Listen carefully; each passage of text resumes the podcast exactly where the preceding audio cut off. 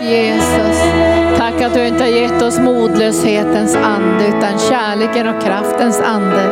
Tack för att du inte har gett oss slaveriets ande som ger oss fruktan utan vi har fått barnaskapets ande i vilken vi ropar Abba fader. Vår ande vittnar med din ande fader att vi är dina barn och vi ber att du ska låta det här ljuset som finns i, i ditt hjärta gå upp över oss för du har sagt Herre att mörker övertäcker jorden och över folken kommer mörker. Men över oss ska ditt ljus gå upp och vi ska träda fram i det ljuset och vara en plats där din härlighet kan få bryta fram.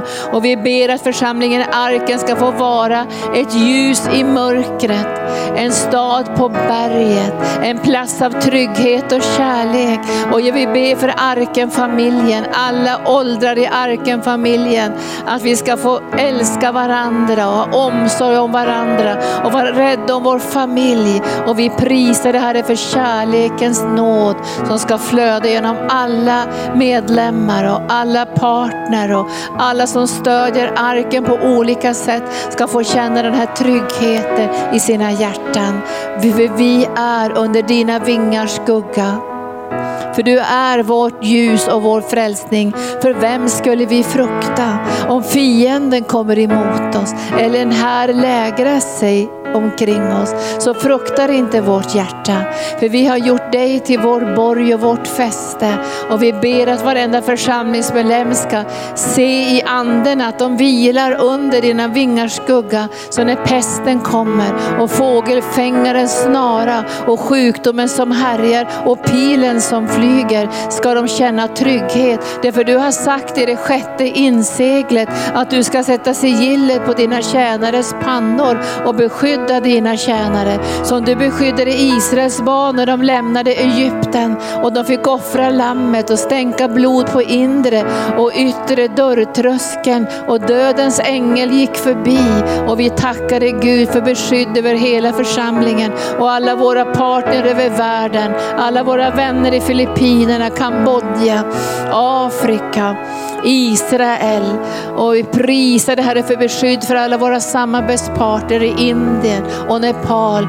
Vi lyfter alla våra fantastiska fina vänner Herre inför ditt ansikte. Och vi står tillsammans i tron. Och vi prisar dig Gud för vi får lyfta deras händer. Och vi lyfter deras hjärtan. Och vi står tillsammans i förtröstan på dig som är vår sköld och vår skärm. I Jesu Kristi Nazarens namn. Amen. Halleluja, tack Jesus. Underbar lovsång, vi älskar lovsång. Gör vi inte det? Vi känner den här tronen för Jesus upprättas, inte bara i vår, mitt i församlingen men också i våra egna hjärtan. Nu har jag besökt flera hem, familjer. Jag har ju varit i Israel och betjänat en speciell familj där, kristen familj, församling. Vi har haft en, jag har redan berättat det, vi har haft en helande retreat i Haifa där det var mellan 60 och 100 som var på den retriten och det var en, en hel församling, eller en församlingsledare som ville ha den här retriten för sin församling. Och det var starkt och det var underbart och jag hann ju hem innan det blev karantän. Och sen åkte jag till till Kanada där jag har träffat också familjen Catch the Fire, de ledarna och den familjen. Och sen har jag också varit och betjänat i Peter Ljunggrens församling Toronto International Celebration Church med många olika möten och betjänat dem i den heliga andes smörjelse. Och det jag såg ju att det var väldigt mycket fruktan för den här virusen och det, det, ni vet ju allt som finns nu i världen av fruktan. Men det var så härligt att känna det där. Jag är ju Herrens tjänarinna och det är ju ni också, tjänare till Herren. Och vi måste ju tro på uppdraget. Och då får man ju välja om man vill ha handpåläggning. Men jag, Guds ord säger du, lägg händerna på de sjuka och de ska bli friska. Det är någonting helt annat än att man hälsar på varandra och kramas och sådana saker. Men när vi, när, vi, när vi proklamerar evangelium och evangeliets kraft, så då får du själv bestämma om du vill ta emot handpåläggning, allmän handpåläggning så här eller individuell handpåläggning.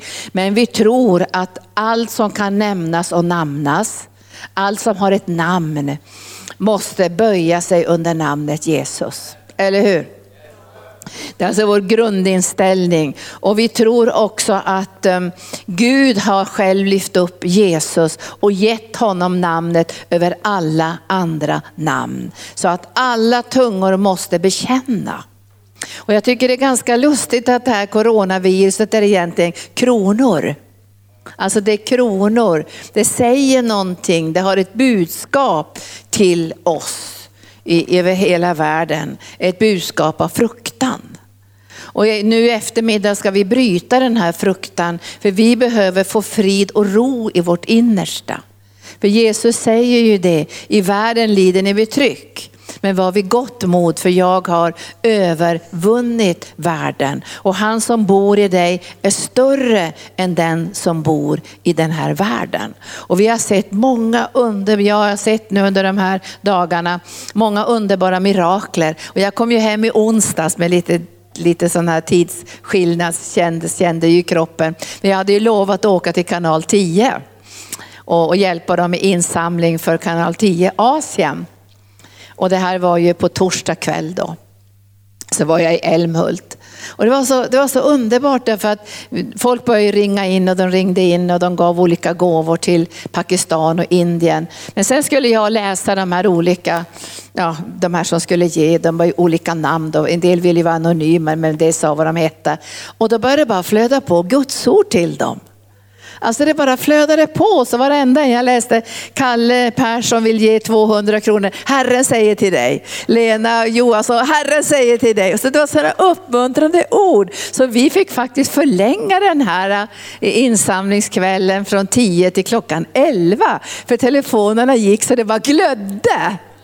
Och man kände att det fanns en sån hunger ifrån människornas hjärtan att höra ett Guds ord. Nu profeterar inte jag någon framtid och så här, men det var ett gudsord som var väldigt personligt till var och en. Och man såg ju det här behovet att få höra ett gudsord. Och jag tror att, att nu så tror jag att ni allihopa kan, kan genom det profetiska smörjelsen ge gudsord till varandra som har liksom större dignitet. Där liksom Gud på ett liksom påtagligt sätt är närvarande. Så jag tror ni kommer att vara som kanaler av uppmuntran. Och vi har ju så många, många, många gudsord och nu vill Herren göra dem levande så vi kan uppmuntra varandra med ordet. Och jag såg den här hungern när vi satt där och jag, det kom in, var du med, såg du det där? Jag satt ju där med min indiska klänning också för det var ju sjuårsjubileum för kanal 10 Asien. Men just den här längtan och behovet efter att få höra någonting från himlen. Och jag förstår ju att, att Joel han säger att era söner, era döttrar, alla ska profetera. Alltså vara Guds tunga.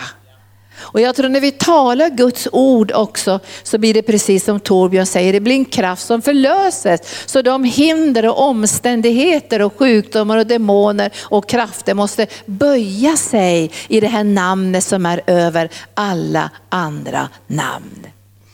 Så nu tänkte jag skulle faktiskt predika i fyra punkter så vi kommer ihåg det här idag.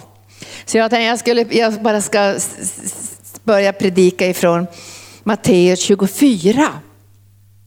Och det här är väldigt spännande. Jag, under de här sista månaderna så har Herren fört mig in på djupet i uppenbarelseboken för att uppmuntra mig. Inte för att skrämma mig, men för att uppmuntra mig så jag kan prioritera de, de år jag har att tjäna Herren. Alltså hur ska jag prioritera? Så det har hjälpt mig när jag läser uppenbarelseboken att prioritera, att satsa på rätt saker. Att inte slösa min kraft och min tid och mina pengar på oväsentligheter. Och det står ju i Bibeln att när, det, när Jesus öppnar de här inseglarna, det är väldigt trygghet att tänka att ingen annan var värdig att öppna bokrullen än Jesus. Ingen annan är värdig att se framtiden än Jesus. Och därför kan ju du och jag vara trygga, för Jesus bor ju i oss. Så det är Jesus som öppnar de här sigillen så vi får se framtiden. Och när vi kommer till det sjätte sigillet så, så citerar jag ju det här att då sätter Gud ett sigill på våra pannor till beskydd. Så det blir som när Israels barn lämnar Egypten så går dödsängeln förbi Israels barn därför de har offrat det här lammet och stängt blod på inre och yttre dörrtröskeln. Så när dödsängeln kommer förbi så måste han lämna det judiska folket. Och när de lämnar Egypten så står det att alla är helade. Alltså varenda en är helad. Och Gud han är både jag säger, eld för dem och han är molnstod för dem. Men när han ställer sig emellan eh, dem och fienden så är han eld för Guds folk och mörker för fienden. Tack Jesus. Så när jag har läst Uppenbarelseboken känner jag mig väldigt uppmuntrad. Men jag känner också att jag, att jag, jag prioriterar, jag känner att jag fokuserar på det uppdrag som vi har som församling. Och därför ska vi läsa nu i Matteus evangelium när, när lärjungarna ställer den här frågan. Alltså de ställer en fråga till Jesus, i, i, vi kan börja läsa i versen 3. För Jesus var ensam med lärjungarna och de kom fram till honom så ställde de en fråga. Säg till oss Jesus, när ska det ske? Och vad blir tecknet på din återkomst? Vad blir tecknet på din återkomst? Och så säger han, då säger de så här, och den här tidsålderns slut. Alltså de vill veta vad är tecknet på din återkomst och tecknet på den här tidsålderns slut. Det vi vet idag och vi vet ju det allihopa att den här tidsåldern kommer att ta slut. Den här tidsåldern. Sen kommer det att bli en annan tidsålder som kommer att bli otroligt underbar och härlig. När, när den här födslovåndan har fått, alltså det har blivit slut på födslovåndan och den här nya jorden och den här nya världen har fötts fram. Men lärjungarna frågade här och Jesus är väldigt ärlig. Och nu ska ni få fyra punkter idag hur vi ska förhålla oss i den här tiden som Guds församling. För när Jesus börjar förklara för dem, alltså säger han så här, det här är tecknet det kommer att bli väldigt många jobbiga saker. Alltså han, han säger inte att det kommer att vara underbart och det kommer att vara en dans på rosor. Han säger att det kommer att bli väldigt, väldigt svårt, säger han. Och så räknar han upp alla möjliga saker. Han säger det kommer att bli bedrägeri, det kommer att bli villolärare, svält och krig, jordbävningar. Människor kommer att förråda varandra, det kommer att vara falska profeter, det kommer att bli laglöshet och kärleken kommer att kalla hos de flesta. Alltså det här säger han, men han säger inte för att skrämma oss. Han säger det för att förbereda oss och rusta oss för den tid som kommer. Och därför är den första punkten som Jesus säger så här till dem i, i, den, i, den, i den 14 versen säger han, ni kommer att höra stridslarm och rykten om krig. Se till att ni inte blir skrämda. Det är punkt nummer ett. När, när olika saker sker så är det den första saken som Jesus säger, se till att ni inte blir skrämda. Se till att fruktan inte får fäste i era liv. Och jag tänkte häromdagen när jag var på flygplatsen där i Kanada och Israel, så tyckte jag att jag kände lite igen krigslarmet. Alltså det kändes som lite grann som när jag har varit i situationer där det har varit början till krig. Vi var i Kambodja när soldaterna redan var på gatan och tanksen var på gatan och vi kom ut i sista minuten ifrån Kambodja. Så var det en speciell känsla i luften. Och när rebellupproret var i Kongo när jag höll på att bli skjuten så var en speciell känsla i luften. Och när jag var i Nepal, det precis hade varit revolution, så var det en speciell känsla i luften. Alltså i, i den osynliga världen. Och jag kände, vad, vad var det för atmosfär som kom när det blev stridslarm och folk blev oroliga? Det var fruktan. Fruktan. Och Jesus han säger så här, det är väldigt viktigt att ni måste känna igen fruktans ande. För när allt det här sker så måste ni eh, se till att ni inte blir skrämda. Bli inte rädda. Och därför är det viktigt för oss att vi inte skrämmer varandra, utan vi uppmuntrar varandra, vi styrker varandra, vi har profetiska ord. Vi vet ju vad Guds ord säger, jag läste för dem jag läste för dem i Kanada, Salta salmen 92. Det är inte så vanligt vi läser 91, men 92 är helt fantastisk. Jag läser, jag läser versen 13. De rättfärdiga grönska som palmer. De växer som sedrar på Libanon, planterade i Herrens hus, grönskade på vår Guds förgårdar. Även vid hög ålder bär de frukt och frodas och grönskar för att förkunna att Herren min klippa är rättfärdig och ingen orätt finns i honom. Alltså vi behöver hålla oss till de profetiska orden så inte fruktan får fäste i våra hjärtan. Var inte rädda. Jesus undanhåller inte det som ska komma i de yttersta tiderna. Men han har ett budskap till oss, var inte rädda. Och jag kommer särskilt ihåg när jag var i Kambodja och, och jag kommer ihåg Janne och Anita var ju med mig där och vi tittade på CNN och vi såg ju att det var på, på braka. Det höll på att braka loss där med, i kriget. Så kände jag en väldig skillnad från när jag var ung och var i Kongo. Den där fruktan som kom när jag höll på att bli skjuten, att jag tappade förmågan att tala. Alltså den otroliga fruktan som trängde in i mitt hjärta så kände jag i Kambodja ungefär så här. Det är ingen idé att sitta och se på CNN hela natten. Det är lika bra att jag lägger mig och sover och vilar i Jesus så jag får kraft imorgon om vi måste fly någon, någon väg åt något håll. Så tänkte jag vilken skillnad det är att ha viloplatsen hos Jesus än att dras in i världens fruktan och oro. Så där säger Jesus, var inte rädda, var inte skrämda, låt inte det här skrämma er. Det är punkt nummer ett. Och vi ska hjälpa varandra, stödja varandra, be för varandra, ge omsorg till varandra, men se till att inte fruktan får fäste i något hjärta. Och vi kan tala till fruktan och bryta fruktan, binda fruktans ande. För vi har inte fått fruktans ande. Alltså vi ska avvisa fruktans ande. För vi har fått barnaskapets ande som ropar Abba fader. Vi har inte fått modlöshetens ande. Vet du, vi, har fått liksom, vi har fått den här kraften och kärleken och återhållsamhetens ande. Det betyder att när fruktan knackar på i ditt och mitt liv så släpper vi inte in fruktan.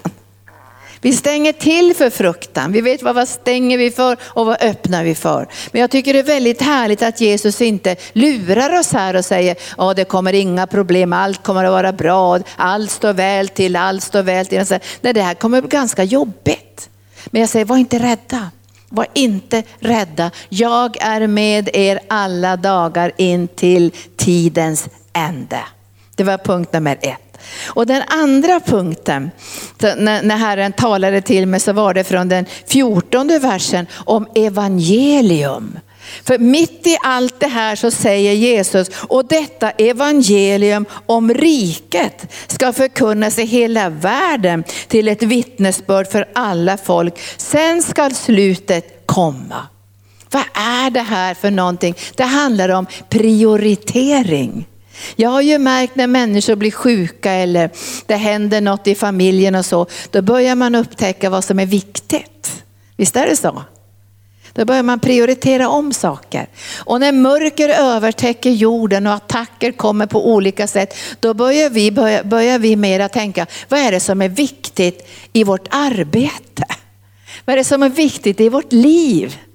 Därför att evangelium bär inga bojor. Evangelium når in i alla länder, alla kulturer, bland alla folk, oavsett vad som händer i världen. Och då börjar vi förstå så här, ja men vad är det som är viktigt för Guds församling? Det är att predika evangelium om Jesus om frälsningen. Och nu sätter vi tro till att när alla de här sakerna sker med krig och jordbävningar och nöd och, och hungersnöd och virus och allt vad det är, så ska evangelium nå in i människors liv så de ska bli frälsta. Därför när attacker kommer i människors liv så är det ofta så att de prioriterar om. Och det kan hända också att många människor kommer att tänka nu, vad är det som är viktigt?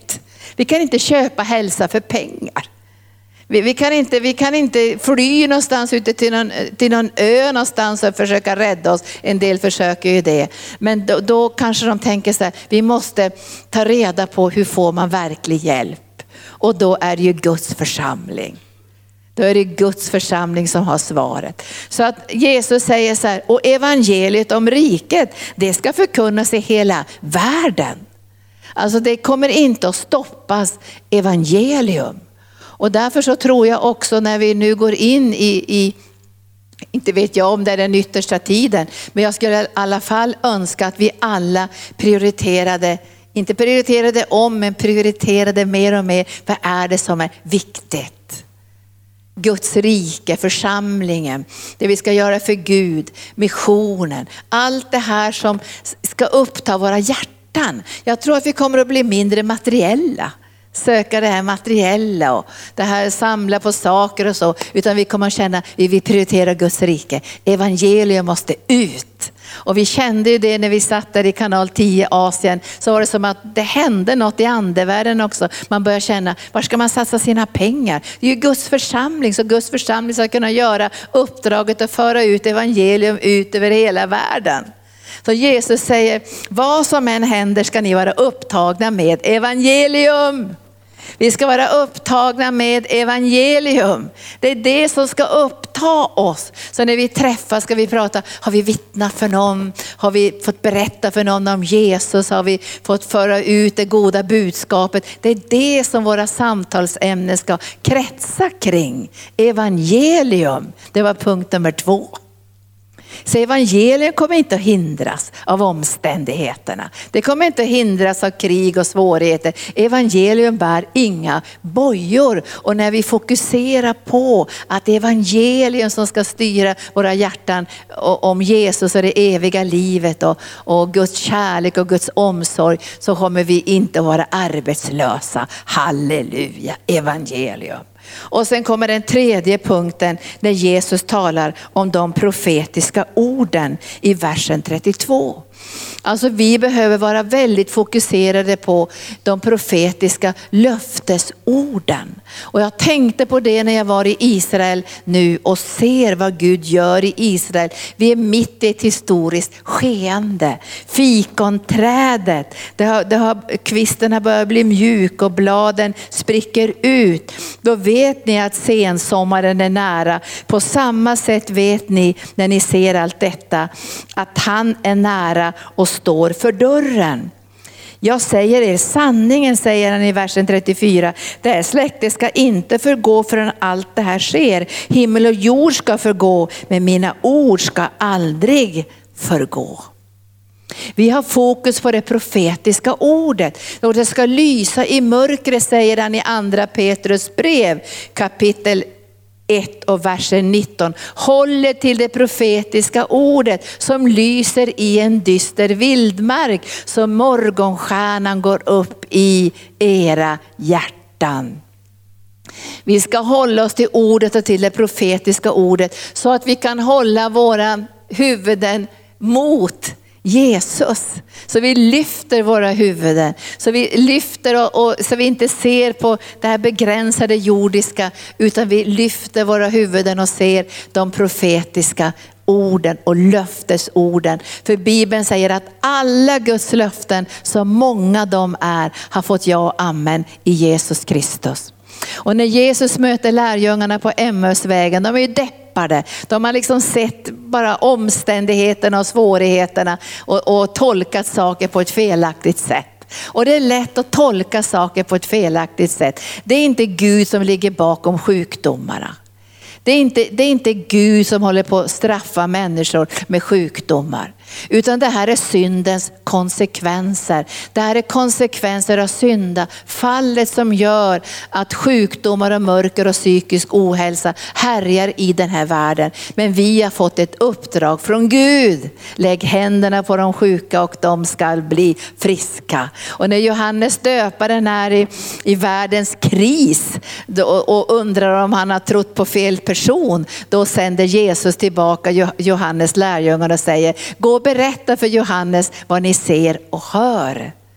De döva hör och de blinda ser. och för de fattiga förkunnas glädjens budskap. Och när Jesus möter lärjungarna på Emmausvägen så går han igenom hela skriften och berättar vad det står om honom i varenda bibelställe. Allt ifrån första Moseboken. Så vi behöver vara trogna i det profetiska och förstå Guds handlande, Guds hand, Guds kärlek, Guds omsorg. För Gud vill att alla människor ska bli frälsta. Men nu ser vi alltså synden, det står synden mognar till död. Och vi kommer att se också hur syndens konsekvenser på olika sätt kommer att, att träda fram och bli synligt. Men vi ska inte leva i syndens konsekvenser, utan du och jag, vi har döpts i Jesus Kristus och vi lever i Guds uppståndelses kraft. Eller hur? Och därför är det så viktigt för oss de profetiska orden, att vi lyfter våra huvuden och ser vad håller Gud på med och förstår skeendet. Och vi har bett mycket för församlingen, arken och för oss själva också, att vi ska förstå vad vi är i för tid. Att vi ska kunna känna igen Guds hand och Guds handlande så vi inte är långt efter Gud. Så vi kan höra vad Gud säger till församlingen. Så vi kan vara tajmade i det som Gud har på sitt hjärta. Och, och, det här är viktigt för oss också att vi, vi överlåter oss till Guds vision och till det profetiska som Gud har ibland oss. Då blir det mycket lättare att höra också i våra egna hjärtan, visst är det så? Men, men jag kände ju när jag var på olika ställen och mötte olika församlingar och olika andliga familjer så längtade jag hem till arken. Men jag känner att det finns ingen bättre plats än arken. Det tycker ju alla i sina församlingar. Men när man besöker olika platser så man tycker det är roligt, jag tycker det är roligt att vara gäst i olika andliga familjer. Men jag känner att jag längtar hem. Det här var tredje punkten om de profetiska orden. Och vara i timing med det profetiska och förstå vad gör Gud? Vad har han för tankar med oss? Vad är vårt mandat? Och de ringde ju från världen idag och frågade om Israel. Och då sa jag så här att vi har inget annat mandat i Israel än att förmedla helande tjänsten. Man skulle kunna göra jättemånga saker i Israel, engagera sig i jättemånga saker. Men vi måste veta vad har vi fått för mandat? Vad är det uppdrag som Gud har gett oss? Och jag sa så här, det uppdrag som Gud har gett i församlingen, arken i Israel, är att förmedla helande tjänsten. Att rusta Guds folk i Israel med den bibliska helande tjänsten. Och skulle han vilja göra något annat genom oss får han säga det. Men än så länge måste vi arbeta i linje med mandatet och de profetiska orden som Gud har gett till det här sammanhanget.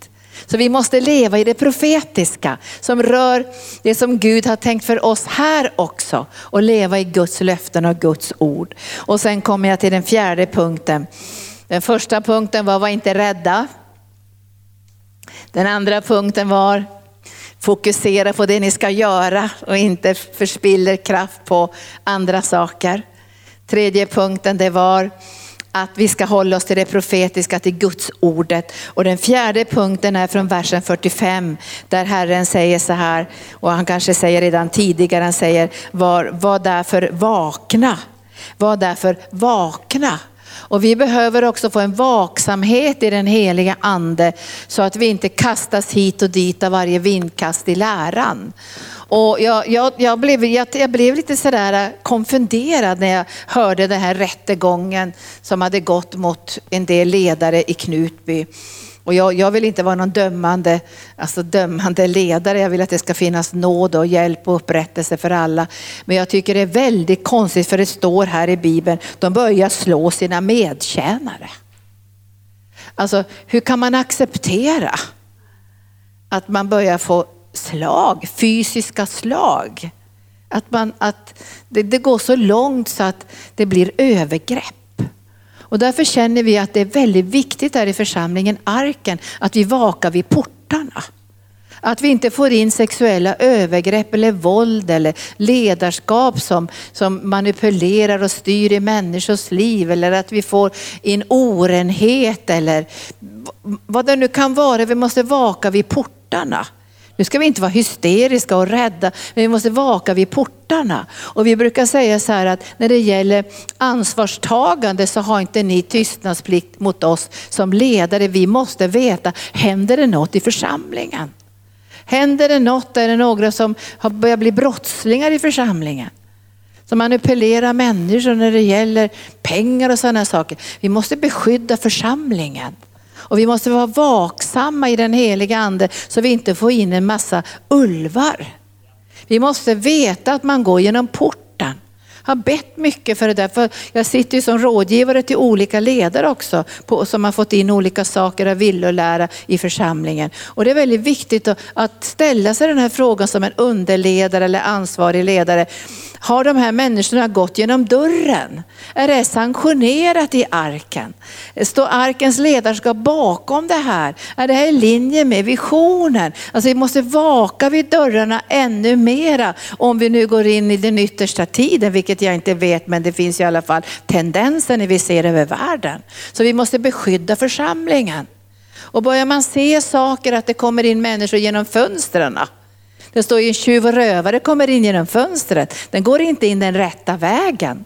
Utan då måste vi vaka över det så vi inte får in en massa tokigheter.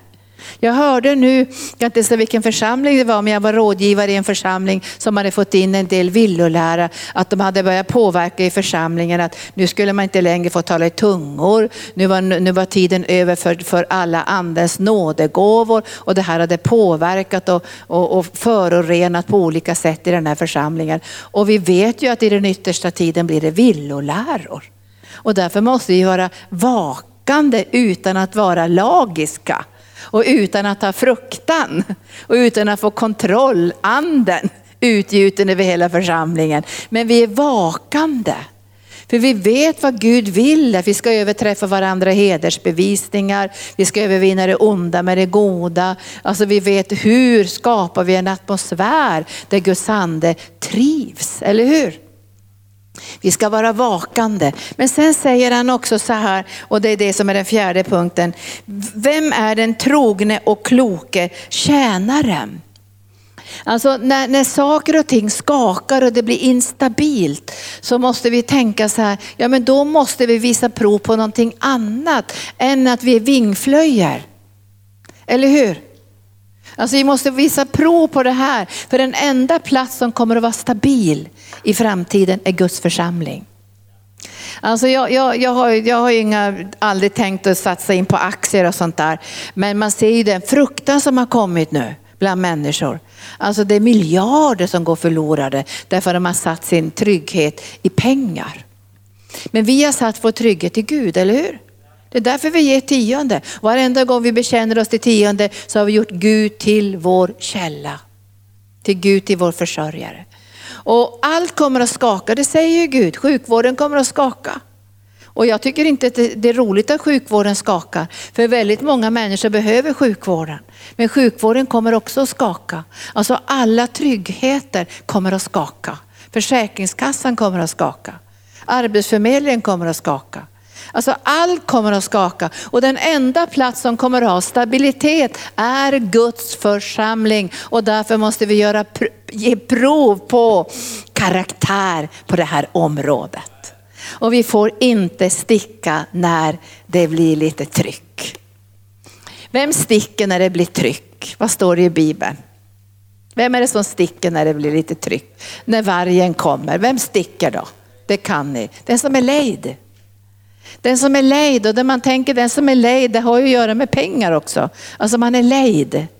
Men du vet att vi är inte lejda, vi är kallade. Vi är utvalda av Gud och vi tackar Herren för att vi kan få en lön om vi arbetar på en arbetsplats eller i en församling. Men det är Gud som är vår källa och vår försörjare. Därför annars kommer vi att sticka när det börjar blåsa när det börjar storma, då tappar vi taget. Och därför säger Gud idag till oss, vi behöver visa prov och vi behöver få nåd och hjälp av Gud att visa prov på stabilitet. Och då säger Herren, du trogne och kloke tjänare vars Herre har satt honom över sina andra tjänare för att ge dem mat i rätt tid. Alltså det finns olika tider för att vi ska kunna mätta Guds församling. Och nu är det ju en tid där vi behöver mätta Guds församling med mycket trygghet, med mycket omsorg, med mycket kärlek, med mycket att var inte rädd, Gud är med oss. Alltså sån, det är en sån tid. Det är en tid av, av storm och en tid av oro. Men vi behöver ge prov på trogenhet och få ner våra rötter. För allt kommer att skaka. Och människor kommer att undra, finns det någon plats som inte skakar? Guds församling. Där finns det stabilitet, där finns det tro, där finns det profetord, där finns det förtröstan på Herren, där finns det beroende av Guds ande. Där kan människor få ett beskydd. Och det här är jätteviktigt för oss nu, för många församlingar kommer att bete sig precis som världen. Alltså det blir ingen skillnad på Guds församling och världen. Och därför behöver vi ropa till Herren, vem är den trogna och kloke tjänaren? Det är jag, ska du säga. Vem är den trogna och kloke tjänaren? Det är jag. För det som kommer att hända när Jesus kommer tillbaka, salig är den tjänaren när hans herre kommer och finner att han gör så. Jag säger er sanningen, han ska sätta honom över allt han äger. Tack Jesus. Vad viktigt det är att Guds församling får vara den här stabila platsen i den här yttersta tiden. Jag vet inte om vi lever i den yttersta tiden, men vi har aldrig haft någon sån här situation. Jag har överlevt alla de här um, epidemierna. När jag var i tvåårsåldern så kom väl asiaten. Var det inte så? Det var asiaten. Och jag kommer ihåg, jag tror jag var tre, fyra år, eller jag kommer inte ihåg, det var alla, massor med folk dog. Och jag kommer ihåg att alla var så sjuka så att jag satt på golvet. Och jag, jag tänkte, varför sitter jag här på golvet? Alla ligger i sängarna. Men jag fick inte sjukdomen. Sen kom Hongkong. Och då var det också jättemånga som blev sjuka. Men så här har vi aldrig sett det. Att man stänger gränser, att man sätter människor i karantän. Att, att, att business bara faller ihop. Och jag läste om den här Stordalen i Norge. Så, skrev han, så sa han så här, att jag gråter hela tiden. Jag måste varsla så mycket hotellpersonal. Och han tog över Vingresor, kommer ni ihåg det? Och nu stoppar man alla resor. Vad händer med alla människors arbeten och försörjning? Vad händer i människors liv? Alltså det är en våg av oro och ångest. Och därför behöver du och jag veta att Gud har sagt, låt er inte skrämmas av det här. Vi ska ge prov på en annan typ av dignitet och, och härlighet och uthållighet för att kunna hjälpa så många människor som möjligt till Jesus, till Jesus, till Jesus. Evangelium ska predikas till alla folk över hela jorden. Sen kommer Jesus tillbaka. Tack Jesus. Och nu prisar jag dig Herre. Jag tackar dig Herre för att vi idag bara får säga stopp till all fruktan. För vi har inte gjort den här världen till vår källa. Vi är främlingar i den här världen. Vi är pilgrimer i den här världen. Vi är på väg, vi är på vandring genom den här världen till ett annat land. Och jag prisar dig Herre för församlingen Arken. Men jag vill lyfta alla församlingar i Sverige idag inför ditt ansikte. Alla församlingar som känner oro oro för ekonomi, alla församlingar som känner oro för sina församlingsmedlemmar, alla församlingar som känner oro för, för döden också, att hamna i en situation där det inte finns någon sjukvård. Vi ber dig heliga ande att du ska lägga dina sårmärkta händer på församlingsledarna i Sverige idag. Att de får visa prov både på trofasthet och klokhet. Att det blir en klokhet i den heliga ande. Vi tänker inte ta steg i, i dumhet och dumdristighet och fresta Fadern. Men vi tänker böja våra knän under det namn som är all, över alla andra namn.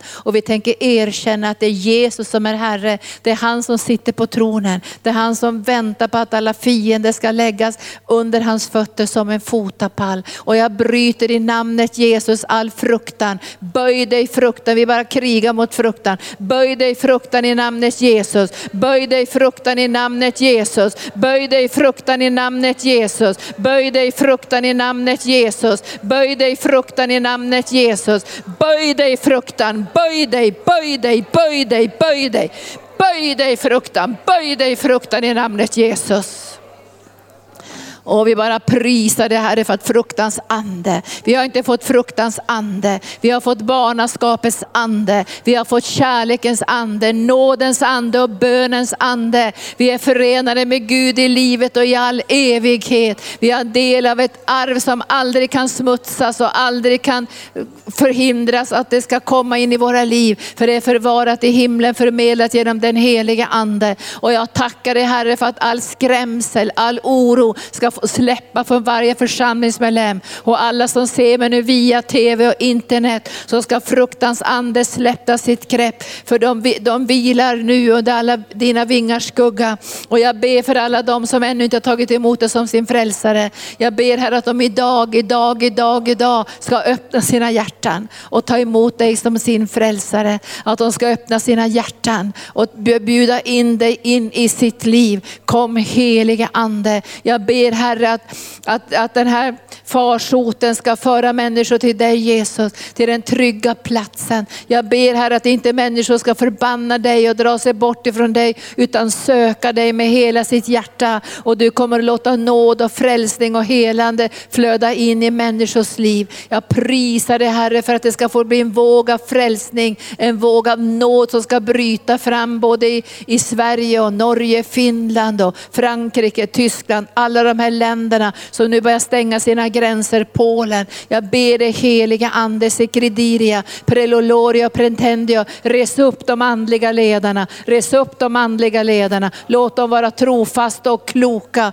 och handskas med det här på ett rätt sätt. Prisa dig Herre för din kärlekssmörjelse, din trofasta nåd som ska få flöda. Prisa dig Herre, kom heliga ande, kom heliga ande och fyll våra hjärtan idag med kärlekens ande. För Herrens ande säger, hoppet kommer inte på skam. För jag har låtit min kärlek fylla era hjärtan och uppfylla era hjärtan genom den helige ande. Och jag tackar dig Gud för profetorden, dina underbara ord, dina härliga ord som du har sagt Herre, att vi ska få se ditt starka ljus i den yttersta tiden. Och folken kommer att vandra i det ljuset. Ja, även ledare och konungar och människor i höga ställningar kommer att vända sig till Guds församling för att få vägledning och råd i de här situationerna. För de kommer att stå rådlösa vid havet och vågornas stad.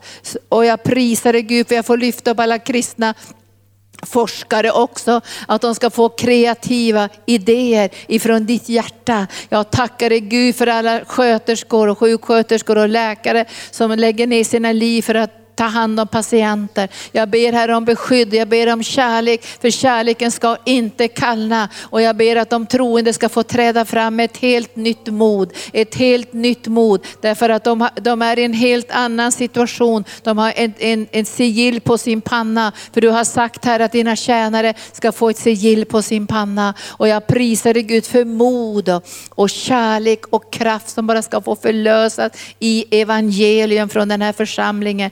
Prisa dig Herre för din nåd som flödar nu den här dagen. Kom heliga ande, kom heliga ande, kom heliga ande. Vi ber lovsångarna komma upp och sen ska vi låta den heliga ande bara fylla oss med mod. Med mod. Herren han säger så här idag till oss ifrån Hebreerbrevet kapitel 12.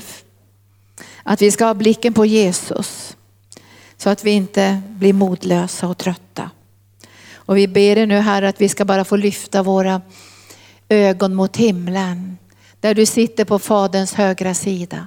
Där du har gått in i det allra heligaste och ber för oss. Och du har sagt profetiskt till oss genom Abeba att vi behöver inte vara rädda, för du är med oss. Och jag tackar dig Gud för att vi ska kunna fortsätta våra möten här i arken.